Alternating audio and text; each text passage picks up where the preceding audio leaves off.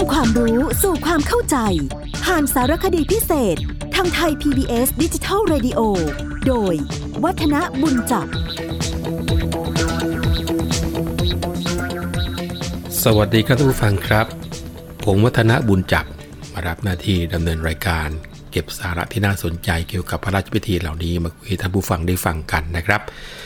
เราคุยกันค้างไว้ เกี่ยวกับเรื่องของพระราชพิธีไล่เรือหรือว่าไล่น้ำซึ่งได้คุยค้างในลักษณะที่ว่า การจัดพระราชพิธีลักษณะเช่นนี้เนี่ยมาหยุดเอาจริง ๆ จังๆ หลังจากพุทธศักราช 2374 ไปแล้วนะครับ แล้วก็สันนิษฐานว่าเหตุที่หยุดเนี่ยคงจะโยงใยไปเกี่ยวกับเรื่องของการรักษาพระเกียรติยศเป็นสำคัญเหมือนกันทั้งนี้ทั้งนั้นก็เนื่องจากว่า ผู้ที่ประกอบพิธีสำคัญหลักก็คือองค์พระมหากษัตริย์ ไม่ใช่พราหมณ์นะครับ ดังนั้นหากประกอบพระราชพิธีแล้วไม่สำเร็จ คือฝนไม่หยุดตก น้ำไม่ลดลง ก็ถือว่าเป็นการเสื่อมเสียได้นะครับ แล้วก็ทิ้งเอาไว้ว่ามีหลักฐานว่าในพุทธศตวรรษ 22 สมเด็จพระนารายมหาราชก็ทรงพบปัญหา ในการประกอบพระราชพิธี ซึ่งในลาลูแบร์นักบันทึกประวัติศาสตร์อยุธยาคนสำคัญบันทึกเอาไว้ชัดเจนเลย บอกว่า ในครั้งแรก ทรงประกอบพระราชพิธีไม่สำเร็จ จึงทรงยกเลิกพระราชพิธีไปหลายปี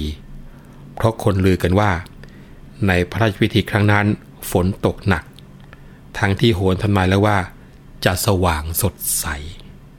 นี่คือเรื่องถ้าเป็นสื่อปัจจุบันคงกระทุ้งกันแย่เลยนะครับ ในพระราชพิธีเนี่ยท่านผู้ฟังครับ พระมหากษัตริย์จะเสด็จพระราชดำเนินลงเรือพระที่นั่ง พร้อมด้วยพระบรมวงศานุวงศ์ไปยังกลางแม่น้ำแล้วเจ้าพนักงานก็จะลั่นคล้องเป็นสัญญาณ แล้วก็จะทรงถือวิชนีก็คือถือพัดเนี่ยโบกไล่น้ำให้ไหลออกสู่ทะเลโดยเร็ว อันนี้ถือว่าเป็นพระราชพิธีที่ใช้เวทมนต์นะครับ แล้วก็เท่าที่ได้ดูการบันทึกของใครต่อใครออกมาเนี่ยจะเห็นได้ว่าเป็นพระราชพิธีที่พระมหากษัตริย์นั้นต้องทรงประกอบพระราชพิธีเองนะครับ ไม่ใช่ฐานะเทพเจ้านะครับ แต่ในฐานะของผู้ที่มีเวทมนต์ว่าอย่างนั้นโดยทีเดียวละคงจะต้องโยงใยไปว่า จากบทบันทึกของชาวต่างชาติ ที่ได้เห็นพระราชพิธีไล่เรือเนี่ยนะครับ มีหลายคน เช่นดิโอโกโดกูโตในพุทธศตวรรษที่ 21 นะเลอกอมโดฟอร์แบงนะก็หรือว่าในฟอร์บังนะสไตร์ตาชาร์ดนะแล้วก็มากระทั่งเดอชัวซีแกมเฟอร์ ก็มาบันทึกในช่วงพุทธศตวรรษที่ 22 แต่ทุกคนเข้าใจผิด คิดว่า วิชนีหรือพัดคือดาบนะคืออาจจะไม่เคยเห็นอยู่ในวัฒนธรรมของทางตะวันตก ก็เลยบอกใช้ดาบ โดยบันทึกเอาไว้ว่า พระมหากษัตริย์ทรง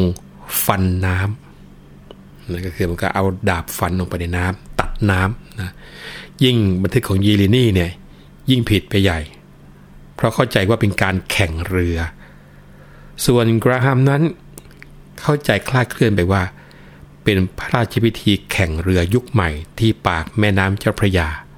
ซึ่งเป็นมรดกตกทอดมาจากพระราชพิธีไล่เรือนะครับ คงจะต้องบอกว่า หากว่าเรามองข้ามพิธีทางพุทธศาสนาที่เพิ่มเข้ามาในสมัยกรุงรัตนโกสินทร์ก็คือว่ามีประสงค์อัญเชิญพระปางห้ามสมุดเข้ามาอะไรมาเนี่ยนะครับ บางคนอาจจะคิดว่าพระราชพิธีนี้มีรากฐานมาจากศาสนาพราหมณ์ฮินดู ถึงแม้จะไม่มีพราหมณ์มาประกอบพระราชพิธีเลยก็ตามนะพระราชพิธียังปฏิบัติอยู่ในทางฝั่งกัมพูชาอยู่ช่วงหนึ่งนะซึ่งตัวเนี้ยสนับสนุนข้อสันนิษฐานได้ดี แล้วก็มีสองพิธีที่คนในบ้านเรายังไม่รู้จักก็คืออันแรกเลย พอพราหมณ์สักการะเทพเจ้าแล้วก็ต้องตัด หรือว่าขึงหนังกวาง กั้นกลางแม่น้ำระหว่างเรือสองลำโดยสมมุติว่าเป็นดาบศักดิ์สิทธิ์ แต่ความหมายของพิธีนี้เข้าใจว่าจะอธิบายได้ยากพอสมควรทีเดียวนะครับ อีกพิธีหนึ่งซึ่งเราก็ไม่น่าจะรู้จักเหมือนกันก็คือ พระมหากษัตริย์นั้นจะทรงประพรมน้ำมนต์ที่พราหมณ์ถวาย แต่ไม่มีการโบกวิชนีก็คือไม่มีการเอาพัดไล่น้ำนะครับ ซึ่งมีข้อมูลและเข้าใจในพระราชพิธีไล่เรือได้น้อยเต็มที บอกได้แต่เพียงว่า บ้านเราคงจะรับอิทธิพลของพระราชพิธีมาจากศาสนาพราหมณ์ฮินดูโดยผ่านทางกัมพูชามาแน่ๆนะอาจจะผ่านทางขอมมานั่นแหละนะฮะคงจะต้องบอกว่ามีชาวต่างชาติที่เขียนหนังสือ ชื่อว่าพระราชพิธีแห่งกรุงสยามนะมิสเตอร์เอชจีควอริตช์เวลส์นะ เขาบอกว่าเขาเองนั้นได้มีโอกาสเข้าร่วมพระราชพิธีขอฝนที่กรุงพนมเปญในรัชกาลของพระบาทสมเด็จพระสีสุวัตถิ์มุนีวงศ์ถ้าเทียบก็คงจะอยู่ในช่วงประมาณรัชกาลที่ 7 นะครับ แล้วก็ในเวลส์บอกว่าเขากำลังสนใจพอดี แล้วก็คิดว่าเป็นประโยชน์มาก ก็เลยนำมาบันทึกเรื่องราวเอาไว้ เนื่องจากว่าในการที่ทำหมายกำหนดการ ไม่มีการพิมพ์เป็นหนังสือ แล้วก็ลำดับขั้นตอนพระราชพิธีบางอย่างก็ใกล้เคียงกับพระราชพิธีเป็นบริษัทของเมืองไทยที่ในเวลส์ได้ศึกษาด้วยเหมือนกันนะครับ ซึ่งในส่วนของการที่เขาเก็บหมายกำหนดการของทางฝั่งเขมร หรือฝั่งกัมพูชาเอาไว้มีนี้เขาบอกว่า เริ่มด้วยวันที่ 18 สิงหาคม พุทธศักราช 2472 ณพระราชวังแห่งราชอาณาจักรกัมพูชา จะมีพระราชพิธีบวงสรวงสังเวยเทวดาเพื่อการเพาะปลูกที่ดี แล้วก็ให้ประชาชนมีความสุขสโมสร พระบาทสมเด็จพระศรีสุวัตมุนีวงศ์พระมหากษัตริย์แห่งราชอาณาจักรกัมพูชา ทรงเชิญ มาดาม และมงเซียลาวิดข้าหลวงใหญ่ประจำราชอาณาจักรกัมพูชา ซึ่งในนั้นบอกว่ามีรายการแสดงคือ 1. รำเบิกโรง มีเทวดารำนำหน้าหนึ่งคนแต่งเป็นเทวดาสี่คน นางฟ้าสี่คน และอสูรสี่คน แปรแถวเป็นมังกร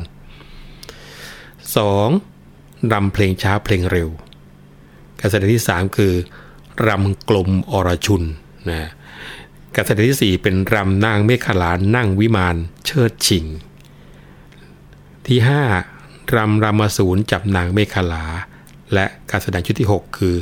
เทวดาจับระบำ ตรงนี้ก็คิดว่าพอจะเทียบสำหรับคนที่สนใจศึกษานำเอาไปใช้เป็นข้อมูลได้เหมือนกันนะครับ คราวนี้ก็ยังมีพระราชพิธีวิถีไทยที่สัมพันธ์กับชีวิตเกษตรกรก็คือที่เป็นพระราชพิธีฉลองการเก็บเกี่ยวนะฮะเริ่มด้วยพระราชพิธีที่ชื่อว่า ทัญญเทาะสะกดด้วยทอธง มหานากาศ ยอหญิง ทอทหารสระออกแล้วก็หอหีบทันตคาตนะพระราชพิธีทัญญเทาะคงจะต้องบอกว่า มีพระราชพิธีฉลองการเก็บเกี่ยวในสมัยของกรุงศรีอยุธยา ที่เรียกว่าพระราชพิธีธัญญเทาะหรือว่าเผาเข้าเปลือก เนื่องจากว่ามีการนำมาอ้างจากเรื่องนางนพพมาศในสมัยสุโขทัยกล่าวว่าพระมหากษัตริย์ เสด็จพระราชดำเนินออกไปเผาข้าวด้วยพระองค์เอง ขุนหลวงหาวัดทรงอธิบายถึงพระราชพิธีเผาข้าวในสมัยของกรุงศรีอยุธยาบอกว่า พระจันทกุมารเป็นผู้ฉลองพระองค์ ออกไปทำการพิธี ตั้งโรงพิธีกลางทุ่งนา มีกระบวนแห่ไปอย่างแรกนา แล้วเอารวงข้าวมาทำเป็นฉัดปักไว้หน้าโรงพิธี พระจันทกุมาร นั่งที่โรงพิธี แล้วจึงเอาไฟจุดรวงข้าวที่เป็นฉัดนั้นขึ้น มีคนแต่งตัวเสื้อสีเขียวพวกหนึ่ง เสื้อแดงพวกหนึ่ง สวมเสิร์ธท่วงทีจะคล้ายกับพระอินทร์พระพรหมหรือโอลพ่อ สมมุติว่าเป็นพระอินทร์พวกหนึ่ง พระพรหมพวกหนึ่งเข้ามาแย่งรวงข้าวกัน ข้างไหนแย่งได้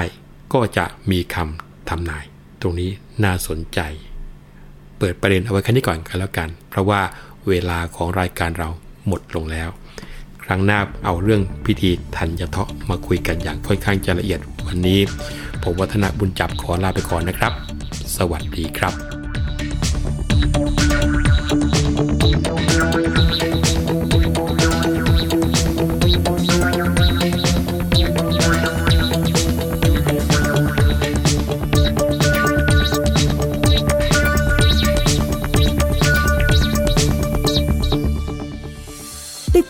รายการย้อนหลังได้ที่เว็บไซต์และแอปพลิเคชันไทย PBS Radio